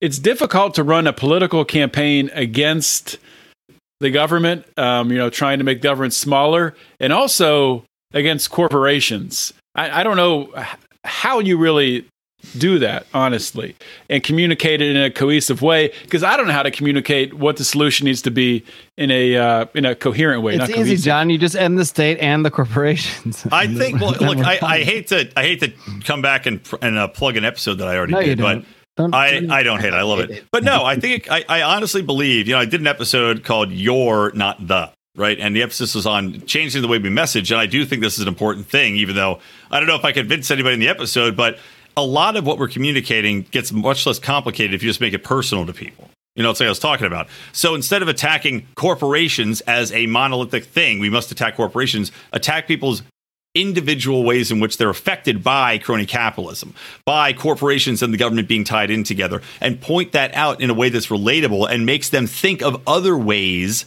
that they are being impacted. If you do that, then you start a cascade in their mind that's actually be far more effective than just saying, look at that big fucking thing, because people are going to go, what do we do about that big fucking thing? I don't know. But if you got people pissed off thinking about how they've been wronged by that thing, how their everyday lives are impacted by that thing, then they might actually start to think of ways that they personally can fight back against it. Look at the fight back against the cable companies, right? Everybody said, I'm cutting the cord. Now, granted, it's all fucking stupid because now we all have 60 different pres- uh, subscriptions, which I just wish they put it back together in a thing called cable again, and I can have it all No, in one it's still fucking it's still place. better. Cable's still horrible. I That's- don't care what anyone says. that's your Chris Spangle, if you're listening, fuck your cable, 67. Chris You sound like Chris Spangle right now, Brian. He comes Uh, in- whatever. I gotta He's- subscribe to 17 different. No, you don't. I You am subscribe Chris to two. Spangle. I know. but but Most you people know what I'm realize saying. this. Brian McWilliams is the co-host of the Mrs. Pat, the Miss Pat show. So. but you know what I'm saying though is that look that that got people thinking about the way they were personally being impacted. Everybody cut the cord. Now they have more selection. Right? We've opened this up. More freedom. More choice. Do that with everything. Make it fucking personal, and people will find ways to uh, to expand their own freedom within that context. Well, killed the show again. Thanks a lot, Brian. No, Well, good. I can go out on a fucking high note because that was that was uh, deep. Stop being poor, Brian. That's all. I I'm want to trying. Me too. God, I'm trying. Have you talked to Jason about how to stop being poor? I talk to everybody about stop being poor on the street when I when I I talk to everybody on the street when I'm wiping their windshields with newspaper. Just text Jason Stapleton. how do I stop being tell me? poor? I don't know why I've known you for years now. Just tell me I'm to stop being poor. Come on. Uh, I'm not poor. I'm not I'm not rich, but I'm not poor. No, none of us are poor because poor people don't have computers and microphones. Real poor people. And I think the concept of what poor is has changed so much over the last 20, 30, 100 years, whatever it may be, that we can't even conceive what poor to me is when I'm upset because I have more bills than I'm used to, or, Yeah. you know, something, ha- but it, poor to any of us is not what real poor is to Well, who do we blame for that history though? and many people now. You know, go see if you want to see real poor and you want to help real poor people. Go see our friends over at DonorSee, and uh, yeah. you can make a huge difference in someone's life Absolutely. for five or ten dollars. But anyway, Lit- go ahead, Brian. Quite literally, you can help people. Oh no, I was going to say. I mean, whose fault is it that we don't understand what poor is anymore? It's because the government, yours. the U.S. government, has continued to support people and, the, and say where the poverty line is, but they keep jacking up the poverty line and jacking up the poverty line and providing with all these services and free phones and free all this shit, where you could be in the poverty line and live a fantastic life of apartments, cell phones, iPhones, big screen TVs, and all this other shit. Yeah, if you have any of they- those things, you're not poor. yeah, they keep you have one of raising those, the you're poverty line up, uh, despite the fact that people, you know, millions are under it. And so we don't realize what poverty is. If they kept it at the literal line of real poverty, then we'd go, oh shit. And we'd also realize how good everybody else has it. Or how good we have again. it. is that a Zippix? It is a Zippix. They're no longer a sponsor, though, so don't buy them until they Well, come they're back. not on. no longer a sponsor. they That- can still that use the makes it sound code. If No, the people code use the code. They, uh, maybe Oh, you can. Actually, you could probably still use the code You uh, say- Lion or Roar. Roar is the last code. But um, It'd be bad not business sure. to take the code away. Or counterflow? Never it take would the be code. stupid to take the code away. Yeah. Use promo code. Oh Death yeah, Buck. Tyrants. Buck. Uh, Buck referred them to us. Thank you for that, Yeah. Buck. Yeah. Yeah, we use recur- referral code Death to Tyrants for that. that one. Uh, anyway, Paloma Verde. Uh, check out Paloma Verde CBD because it's awesome and the gummies are delicious. And also, you can use discount code ROAR for 25% off your order. Thank you. You. We're actually, I mean, the sponsorship has begun in theory, but um, yeah, I, I'm waiting for the product in the mail. I haven't actually had their stuff yet. I'm going to be It's honest. so I don't want to lie to you, but it's on the way and it won't be here by the time the show ends. So that's why I'm just saying. I'm assuming. I'm going to actively be quiet since I've been. Uh, now I've had a martini and a half, which is why I'm going on. on I have rant- now upgraded to whiskey. At some point, when you guys were ranting, I snuck away, and there's now whiskey in my Are you in my drinking out of uh, what are you? What is that? Yeah, you're it's like drinking one of these. It's like one of these. Is that uh, is that one of those what you urine cups you get at the doctors? Like Yeah, a it's double actually my decker urine I drink. cup You don't do this. I so you guys don't do it like this. Marc just drink takes them off the counter as he leaves, and he's like, "Free cups." Yeah, I take the pee cups. I drink the whiskey. Two hours later, I pee it out. Then I drink it. That's not. Well, urine is sterile, so I mean, yeah. Yeah, which is why there was a James Bond movie one time where James Bond threw urine in somebody's eyes, and I was like, I wouldn't do anything. Urine in your eyes wouldn't even hurt. It's sterile. It's It would not. be It's, got a, it's not. but it It's, wouldn't it's not high acidic content. Mm-hmm. It's really if you didn't know it was pee, you'd probably be like, "Why is this? Why are you throwing apple juice at me?" If you knew it was Yeah. pee, you'd be like maybe a little more annoyed. So why is R. Kelly in so much trouble? Mm. I mean, that's the That's probably I've has to do with the been underage since- no. underage girls. Oh, But that do we, aspect. do we want to go down that that Hold on, uh, just one second, guys. avenue? That Uh, drunk to talk avenue about of, this of age of consent? Guys, I need a second. I'm, I'm going to bring in a caller. I've got Thaddeus Russell on the line to discuss this. this Oh shit! Uh, Thaddeus, could you please tell me your position on underage girls and if they exist? Buck, you can you can take the question. Mm. I was. Uh, Ha- I I'm was just very- having fun. We, I love Thaddeus, and I love, and he- this is one of the latest libertarian controversies. We can get into it, we cannot, but there We something can. happened on Twitter, and Thaddeus has been talking with us for years, so it's nothing new for him. But I don't know how it became a new thing on Twitter, where the, the just the concept of age of consent that is something that he questions, and I think it deserves questioning. And I'm gonna, I'm gonna say that without ever thinking one second that I support molesting children or taking advantage of people, and neither does Thaddeus Russell, because I've heard him talk about this a lot. But when things get turned into a Twitter feud or a Twitter soundbite or whatever, they turn into a new thing. Doesn't mean I agree with his position necessarily, but I think it's a concept worth talking about because it's, it's extremely important. Because what happens to children is extremely fucking important, Mhm. and that's Yes. my setup for you guys to start talking about things. I'm in a Telegram group with uh, the Hoppians, who are obviously all far right wing All racist, yes. anarchists, and and I found it really refreshing that as that controversy was happening, I, I was in that group, and 95 percent of them were on Thad's side, That is fascinating. and they said uh, they were a little embarrassed for for right wingers. They said uh, the pedo insult is the right wing version of saying you're racist over It to- anything it that sounds absolutely is. slightly like, Ugh, I don't like that. It's like, That's a hold good on, comparison. think it through. Hmm. And all he's saying, and I, I, I had just hung out with him uh, like two weeks prior to this blowing up. The two of you and a couple of 12 year olds just Yeah, having a I mean- great And time. Hotep Jesus, of course, Yes. is there And- just fawning. All Thad's point is, it's very much like the war on drugs, and I think John would appreciate this. Like, is it really worth locking people up and or putting them on some list for the rest of their life if they're 18 and their girlfriend's 16? yeah, they're in high school still. That's crazy. Yeah, That- the Romeo that- and Juliet shit is just i- i- absolutely Yeah. insane. That's his main. And and so well, I, I think heard- where he gets more ire is when he brings up the concept, the idea that it, it that what matters to an extent is if the the child or whatever you want to call them feels victimized or not. I think that's where he got a lot of pushback when he said some someone presented a scenario. I think this is how it started actually. If like a 40 year old teacher sleeps with a student because the student wants whatever. I don't know if they want better grades, then maybe they really like the teacher, and the teacher sleeps with that student. Is that wrong or not, or should it be illegal? I don't. I don't, I don't remember how, what the actual Well, I mean, it, was. it happens all the time with with men, with with boys in high school, high school boys. yeah, it happens a lot with teachers, Teachers yeah, in their teachers, twenties yeah. and female teachers in the twenties and And they're thirties. usually pretty hot. I know. Yeah, I've and always those- been so I mean, I would- Every almost- time I'm looking, I'm like, really? Why did that not happen to me? I know. yeah. Our, actually, would- our buddy, our buddy Ackland banged his teacher. Hey, don't come on! You can't. uh, He did. He banged his teacher. He was a, he was I he dealing weed, and he sold her last weed, and then he so- banged her. Yeah. Then he banged her. Yeah, I him. was. And he I- was I not that good looking, and here still in isn't. Texas, No, it'd be some thirty-something-year-old beautiful teacher, a female, that slept with like a sixteen-year-old guy, and I would think, "Damn, the luck of that son of a bitch!" I never- Seriously, it's like never that South had that. Park where they're and like, that "Nice." kid has been talking about that his whole life. Did he get And his luckiest boy in the irrelevant. world trophy? yes. Uh, th- I mean, and I, I think it's an interesting idea. Like, yeah, I think it's easy when we say the 18 year old dating the 16 year old, but I think it is. I don't want to say more complicated, but it's very different when we are talking about the 40 year old with the 14 year old, and and like I, I'm I'm I don't know. I'm not trying to carry water for anybody or represent misrepresent anyone's anyone's position, but Thad often will bring up the idea that if the if the person doesn't feel victimized, are they really a victim?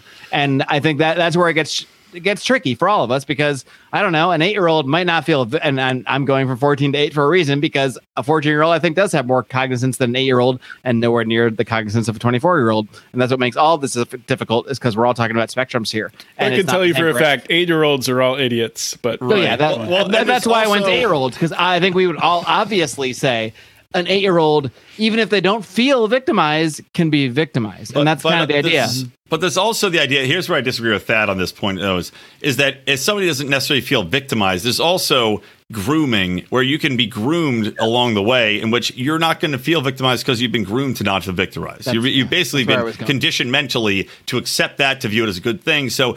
And that, and that can happen at any age, by the way, but it does become a lot easier. when you're the person 40. is.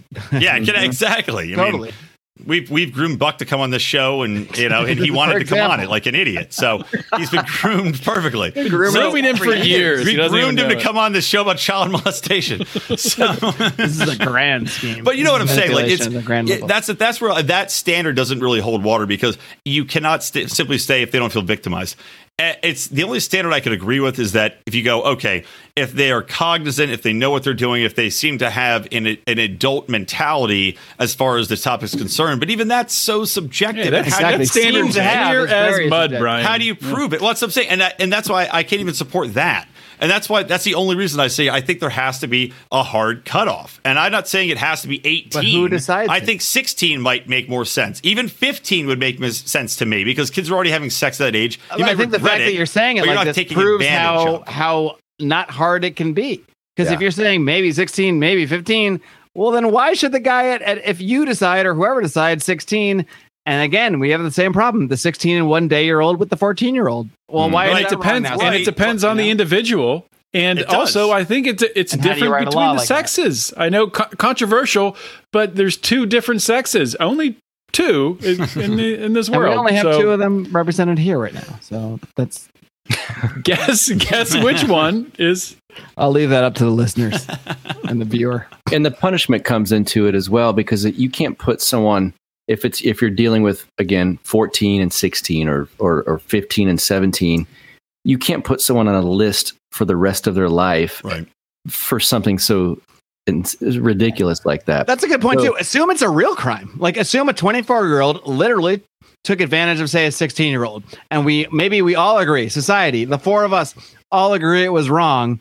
Should that person have to be on a list when they're 54? Right. and, Right. and that and they and they and they can't even like move to a neighborhood that's within seven miles of a school or whatever the fuck it is. Should that person's life be ruined? Even if we agree it's a, they did the wrong thing. Can even if we these list they committed a crime. makers can these list makers just look at the picture of the 16 year old and be like, she's pretty hot? I think we all I agree it should come down to get the it. hotness of I everyone involved.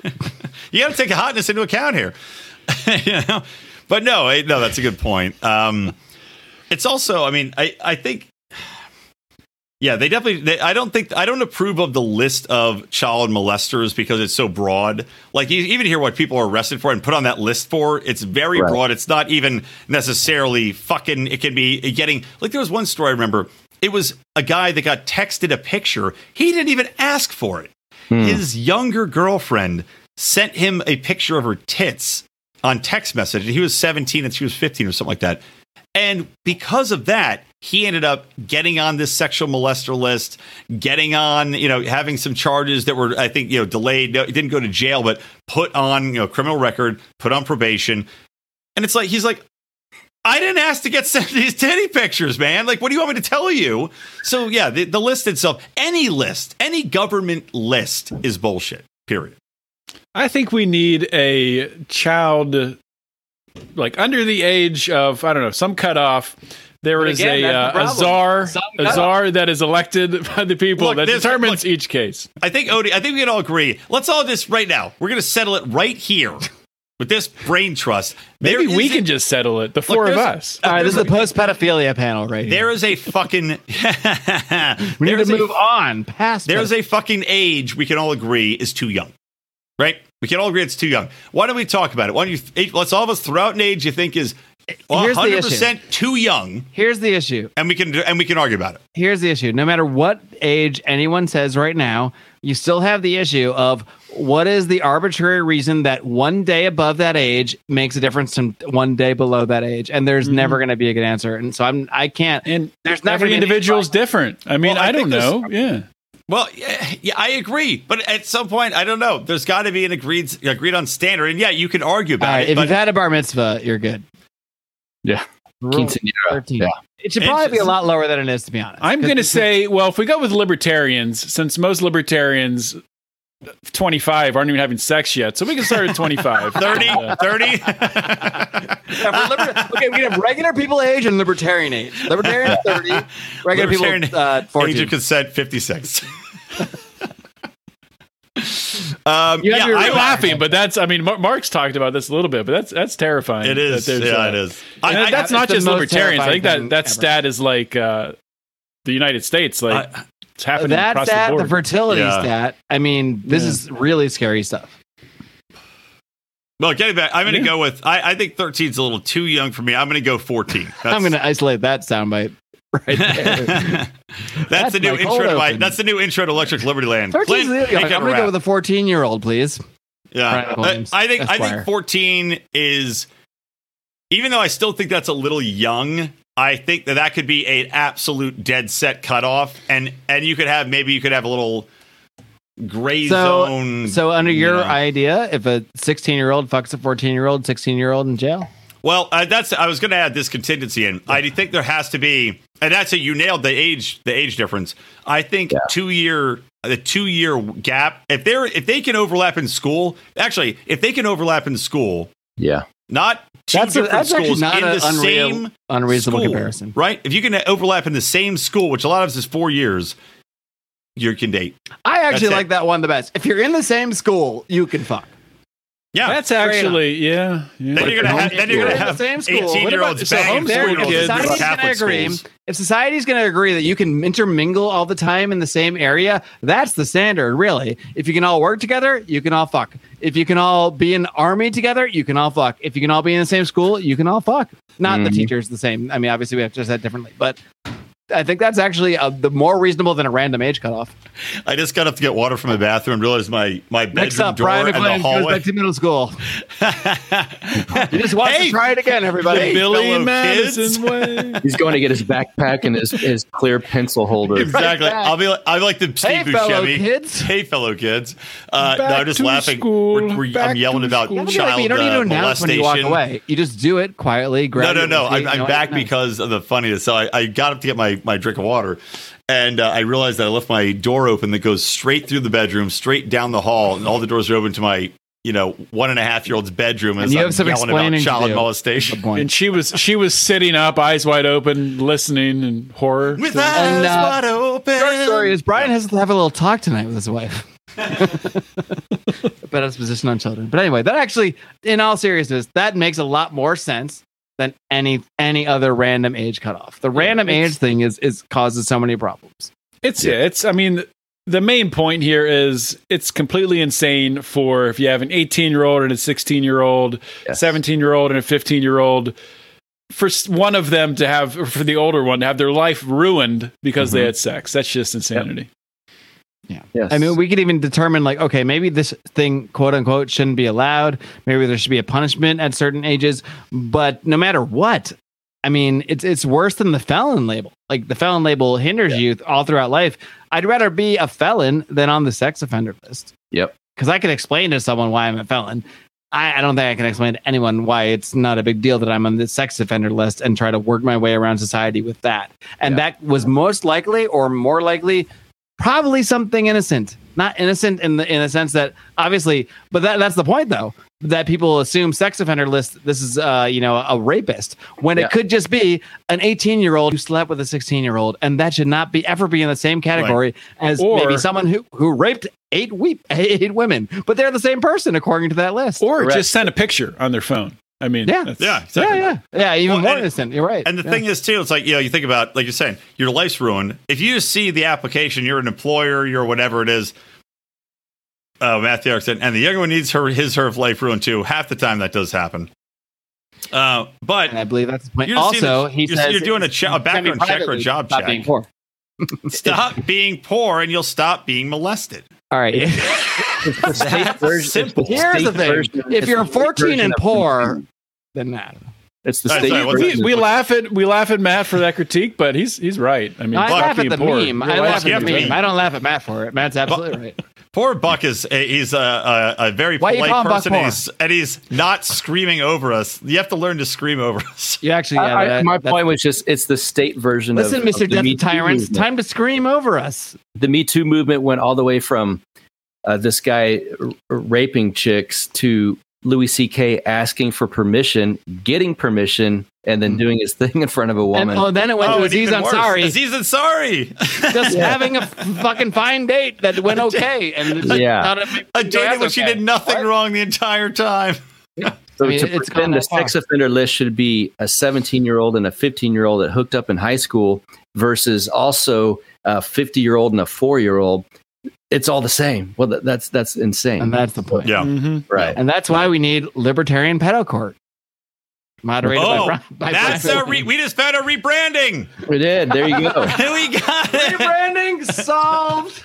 All the wrestling That would fans that would get us some attention. That's for There was sure. WWE court in the back, and the Undertaker prevailed or Yeah. presided over all of the cases. So That's it. not a storyline. That's like real, real. life. This is actually an interesting concept of like private court. Actually, Yes. uh, Buck, Yeah. I'm glad. I'm glad you brought this up, and I'm glad you reminded me, reminded me why we need to start a wrestling podcast someday here. Oh, I think you're gonna say why we need to uh, run with this libertarian pedo court idea. Just uh, Not- well, justice. That too. We'll name him a justice. Justice uh, Gene Epstein.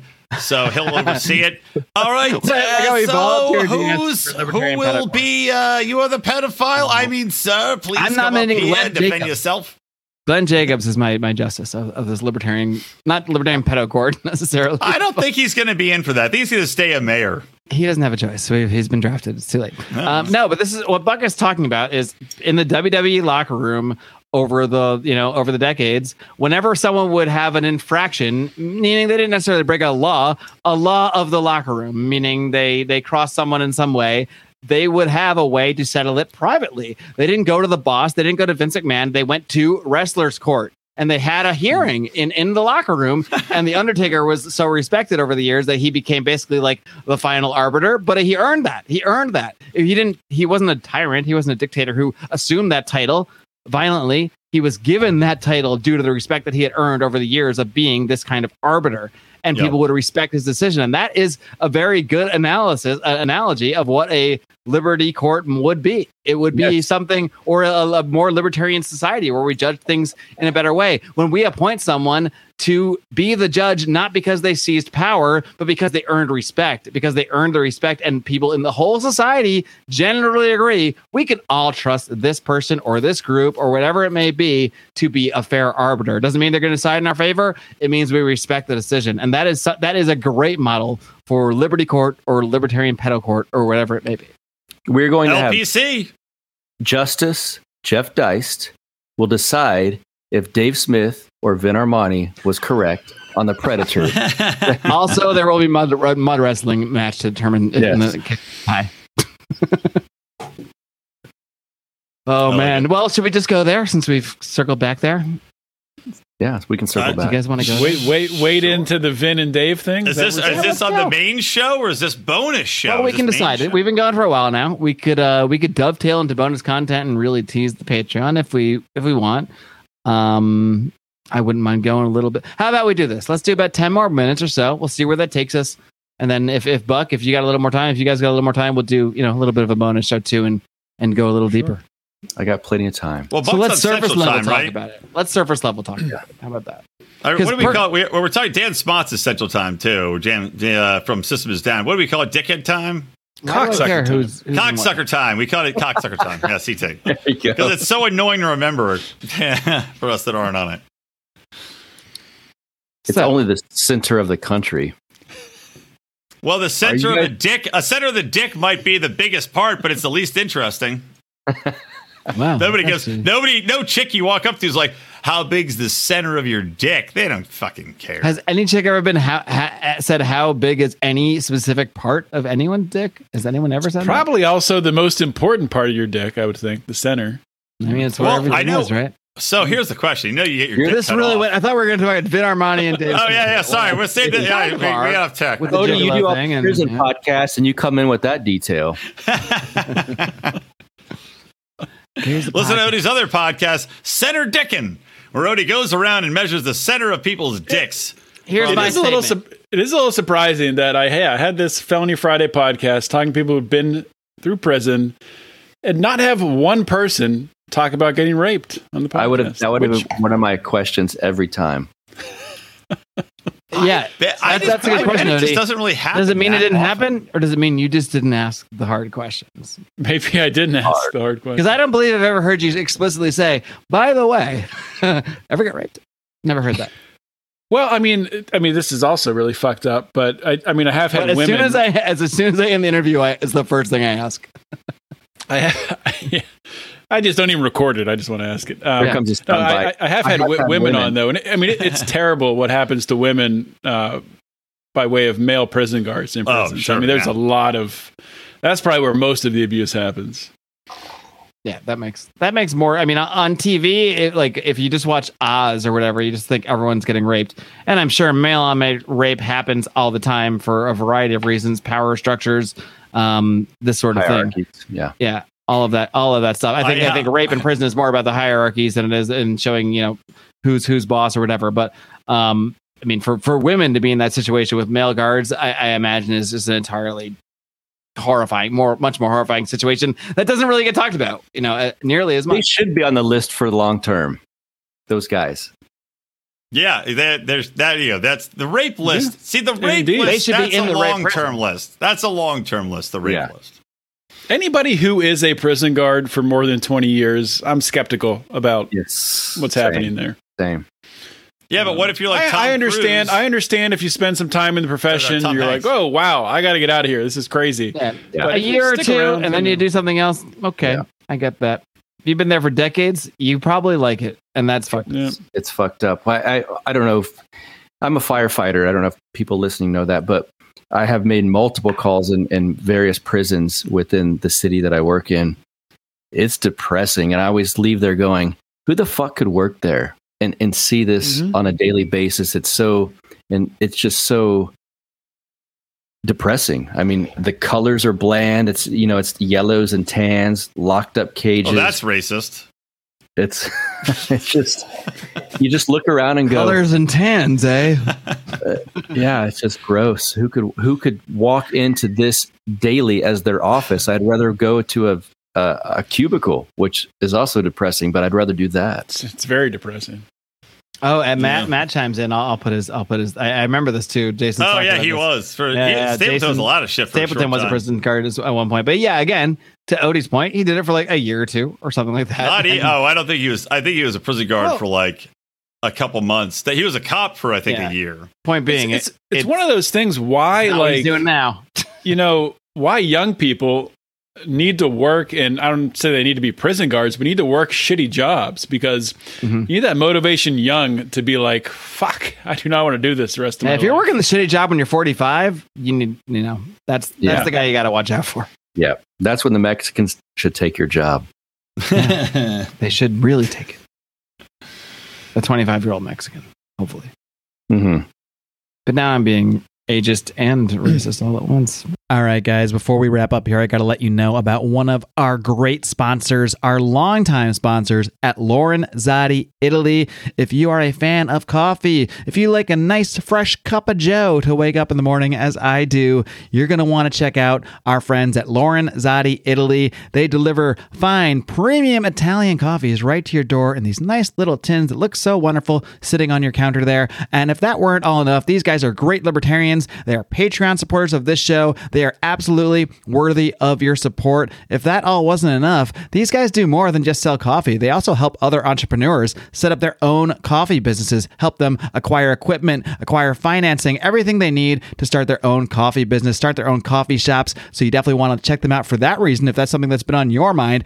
Either way, just fantastic people at Lorenzotti, Italy. Amazing people, fantastic people. You'll want to support them if you're fans of the show. Heck, even if you're not, if you're listening to this by accident, Check them out anyway. They have great coffee. Lorenzotti, Italy. You can find them at lorenzotti.coffee. That's L O R E N Z O T T I dot coffee. And you do not want to forget your Lions of Liberty listener discount. Just use discount code ROAR for 10% off your order. Do we want to circle back to uh, to Vin and Dave, or save that for bonus? I know we already talked about that, but Let's tease it. And then let's do both. Let's have all, all the best worlds. Let, us talk about it a little bit. I'll I'll kick it off a little bit. I mean, I, I mean, you've had Vin on your show, Mark, several times, and And Dave, a plethora of times. and Dave thousands of times, and I respect both of them greatly. Vince And never it's- debated Archie though. oh my god, I want Vin to debate Archie. That that's the de- oh my god, I just that's the debate. I don't know what the premise is, but I, I want that debate now. Vin's just I think talking Vin- about God. Vin would hang Archie's up. Just I don't like, think but would. are you racist, sir? Do you like bunnies? Yeah, put- let me find a let me find a meme for what I want to say. Uh, but and I and I remember like and you brought this up um, in the episode in the, in the uh, episode with Clint um, this week or last week whenever uh, this is airing. When you're listening, Um, but and I, I mean, Vin called this called this whole thing with the lockdowns, with the masking, with everything that's happened. He pretty much called everything, and he and he got out. And that's, I mean, I don't think anybody people do criticize him for uh, for leaving. I don't personally. I think there's Um, a dumb criticisms on so many levels that I can't even. Agreed. First of all, he's still in the U.S., so he, he didn't really leave that much. And and you could you could argue that maybe he should have gone somewhere else out of the U.S. if he was really trying to leave. Yeah, Because If anybody should criticize him on anything, it should be you didn't go far enough Mhm. outside the empire. If if you were going to criticize him, which I wouldn't on that either. But you know, someone who really put themselves in a way better situation. Then never had to wear a mask. His family never had to wear a mask. His, his family was never locked down. His family never got yelled at by a fucking Karen like I have, like what Brian I'm sure has, like we probably all have at some point here. So is that really a valid? crit- Am I going to take anyone seriously Well- that criticizes? You can criticize his viewpoints. That I'm all for. Mhm. Criticize viewpoints, his tactics, going after Dave. I don't care if you criticize that. But to toss out this "oh you just ran away" thing, that's just the dumbest shit I the, can. cri- uh, think the of. Yeah. criticism I can understand is that, and I think Clint brought this up too in, in his show, is not everybody can do that, right? You can't. Not everybody can pick up and leave and fly and spend all the money to fly True, across the country. but more people can do it than they think, and I think that's More- one oh no, thing more that, people that is important. can than they think. And and I made this argument. All of us here can do it. We all choose not to. We everyone on this on this show right now can do it. It might be difficult. It might be uncomfortable. But very we all, uncomfortable. we all have the capability. To do it. uncomfortable. Yeah. Well, this goes back to my point about everybody has it too comfortable. Yeah. Mm-hmm. Right? Even if I'm, you're locked down, we were okay. All right, I got to wear a mask. All right, I'll wear a mask a little bit, but I'm still getting paid. I'm working from home. I still go out. The stores are open. Uh, I got Netflix. HBO Max gives me fresh new movies.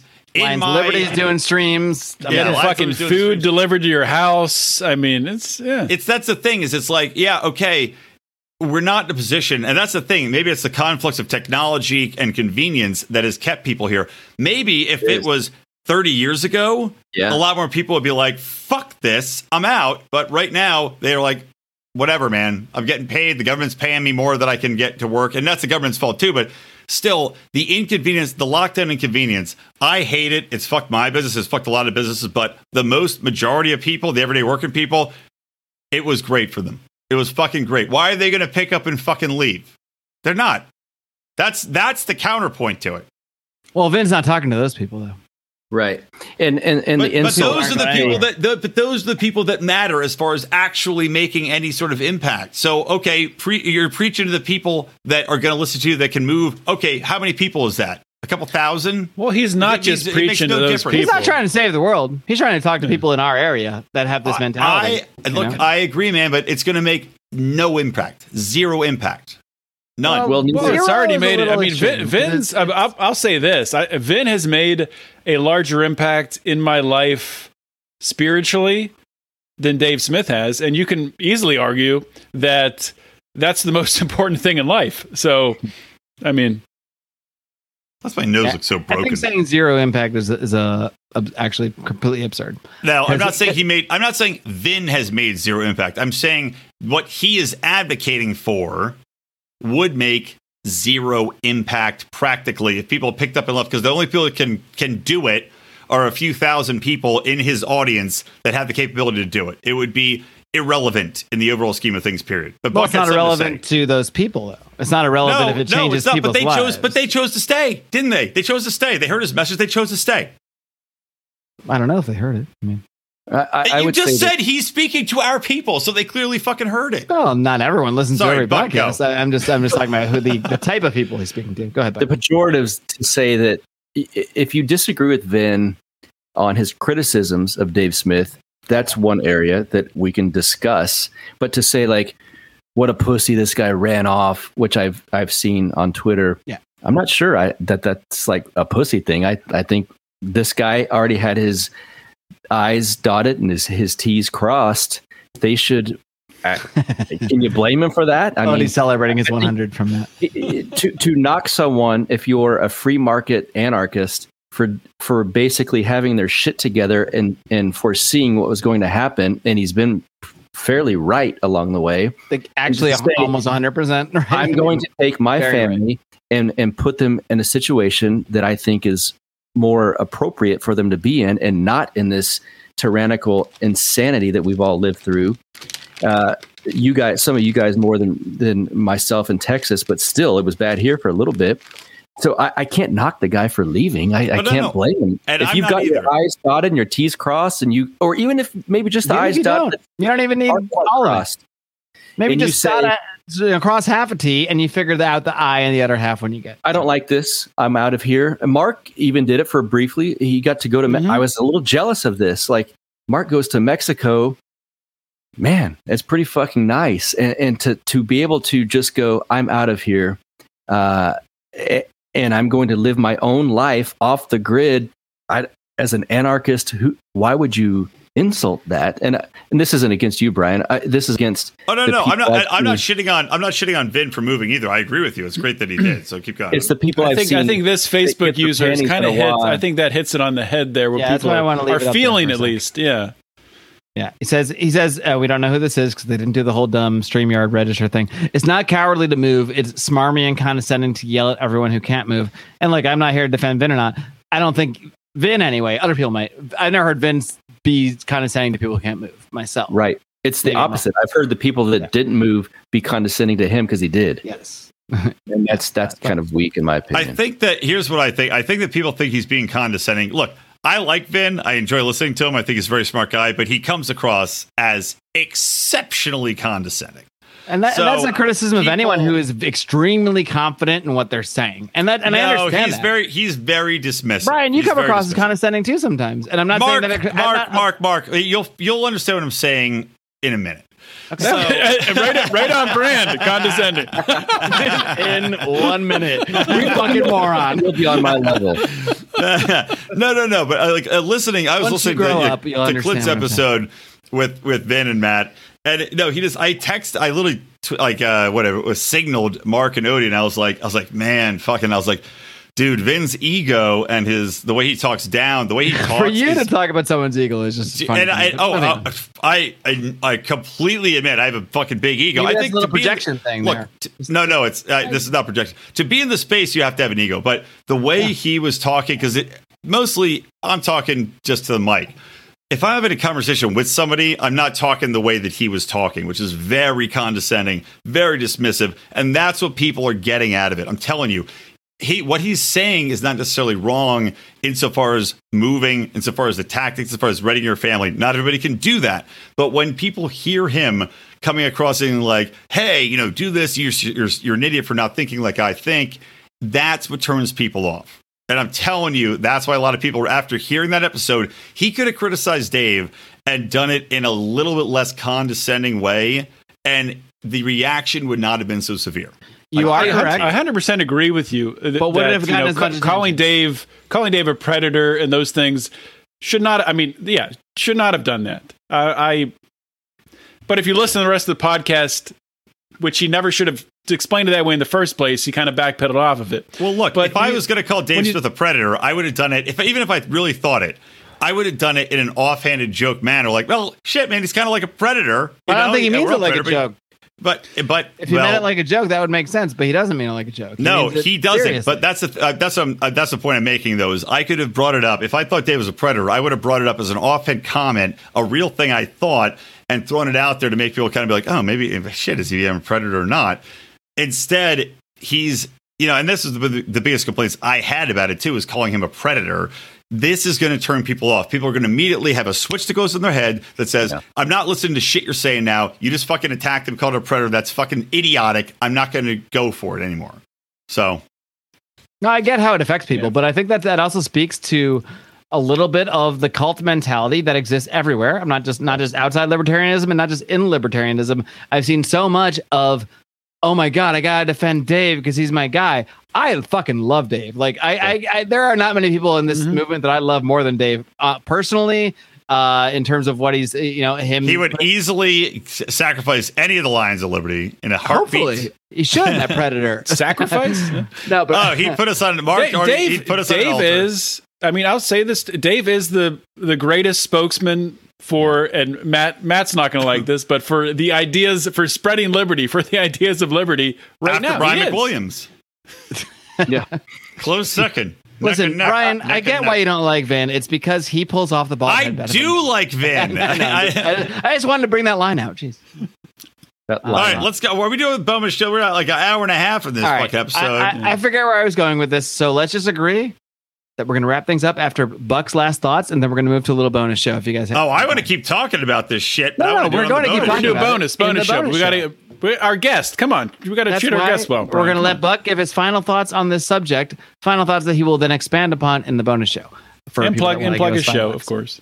and plug Well, everything else. So the- yeah, the I mean, show's Vin, called I called you Counterflow. Vin. Fuck. I, I don't need to plug that. I, I mean, I, not that I don't need to, but I, I- I'm just here to have fun with you guys. Uh, I, I would not have chosen the language that Vin chose for Clint's podcast. However, there, to Mark's point, there is a bit of a, uh, a little cliquish feel that all that I'm all in on the LPMC thing, or I'm all in for I'm a Dave Stan, as the kids say. And you They- can Did they say that? Is that we all love i think everyone here can can agree that we love dave smith. I think he's amazing at what he does. He's been an influence on me uh, huge uh, more so than vin as, as far as what i do in, in podcasting. But they just disagree with each other. That's okay. I wouldn't have chosen vin's language but i also would not say what a loser for moving away. And, and i and i saw that multiple times on twitter like this guy's quitting. He he left. And it's like would you rather leave with your family if you've got the means to do that and, and, and put them in a, in a very a position to succeed or fight within the libertarian party and maybe go nowhere with Or go, go argue with Nick Sarwark and Archie Flower. Right. correct These And are so- op- I mean, those not the binary. not that choices, it's a binary choice but i'm just saying i saw people just standing up for dave in, a, in kind of a flimsy way that seemed cheap in my opinion rather than say I, I think dave smith is a family man and i think he's very good at what he does and i love what he does i didn't appreciate vin's wording that's more appropriate than going what a quitter he fucking left the united states or whatever Yeah. And in Uh, fairness, Twitter brings out like the worst of everyone. So there's probably a lot of people that think what pretty much all of us think in some way, shape, or form. I wouldn't have used those words, yada yada. But whatever, we could respectfully disagree.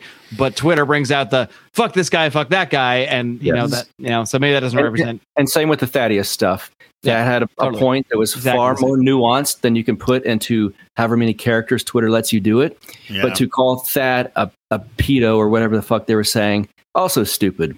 So I think the bottom line is uh, there's nuanced conversations to be had on a lot of these topics, and just to try to get it in a tweet often uh, leaves you. It can leave you looking silly in the end.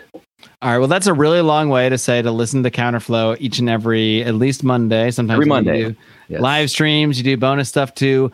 I, I will speak from the heart here. Genuinely speaking, when you know when uh, Buck first reached out to me, I didn't really know who you, who you were. When you had Death to Tyrants, I went on your show. I was like, sure, why not? Really enjoyed the interview more than I expected to from someone who just wanted to kill all the tyrants, which I want to do too, maybe metaphorically, maybe not. Uh, but your your interviewing style, the more I've I mean I've listened to you almost every interview I think since you've since you've changed the name, and I, I mean I listened to you before that too, but maybe that had a psychological effect on me too, even though it's, it's the same guy. Because since Counterflow has become Counterflow, I've listened to nearly every interview. I'm sure I've missed one or two, but uh, I think you are truly one of the best interviewers in this business, and that comes from someone that I like to think other people say that about me as well. So I, I- really got to recommend everyone to at least give Buck's show a try. Check out Counterflow. I think you're really going to enjoy uh, Buck's style. It's different than mine. It's different than Odie's. Different than John's. You're just extremely thoughtful, and you are not. You, really, really. It's it's so obvious to me, especially when you interviewed me a couple months ago. You really put thought into your interviews far more than I do. Like like truly, I, I mean that far more than I do. I kind of wing them. I'm not to lie. You have clearly like really put thought into everything you're to say, everything you're to ask, and it really, really comes across. So I really want to highly recommend checking out Counterflow, and I will take that payment in cryptocurrency. And I want to say, you know, he Buck had so many interesting points tonight that Yes. nobody could hear because we were just speaking over him the entire time. So All right, and Buck has not learned the style that you need to scream over all of us when you're on. it's like together. being it's individually we seem like reasonable people, but when you get us to get together like a pack of And all goblins and feed us alcohol, yeah, no, we're unstoppable. But but the thing about being being quiet like that, and not not quiet, but being you know soft spoken, is that you know Buck when you do talk, you can tell we're all like we're we're all pulling and listening. So Oh, he's saying Um, things. Ex- exactly, it's it's uh, and you have a great radio voice, so that helps. Thank as you well. guys. Thank and a good ASMR voice. I look forward to listening to you whispering me to sleep. Mm, Brian. All right. Well, well, Buck, I know you've dreamed of this day, this moment, basically your entire life. So I know that you're really looking forward to signing off of this. I know yes, you're ready. We're going to the after party too, right? We're gonna go to Oh, the yeah, after yeah, party. we're gonna do the right. after party after But first, show. we're gonna sign up for the normies, Yes. and then when they want to hear more, they're gonna give us five dollars or more, hopefully more, and then they're gonna hear the rest. But until then, I have one thing to ask of you, Buck, Odie, McWilliams, everybody, and that is to live long. And live. How Buck? free. I love it. Yes.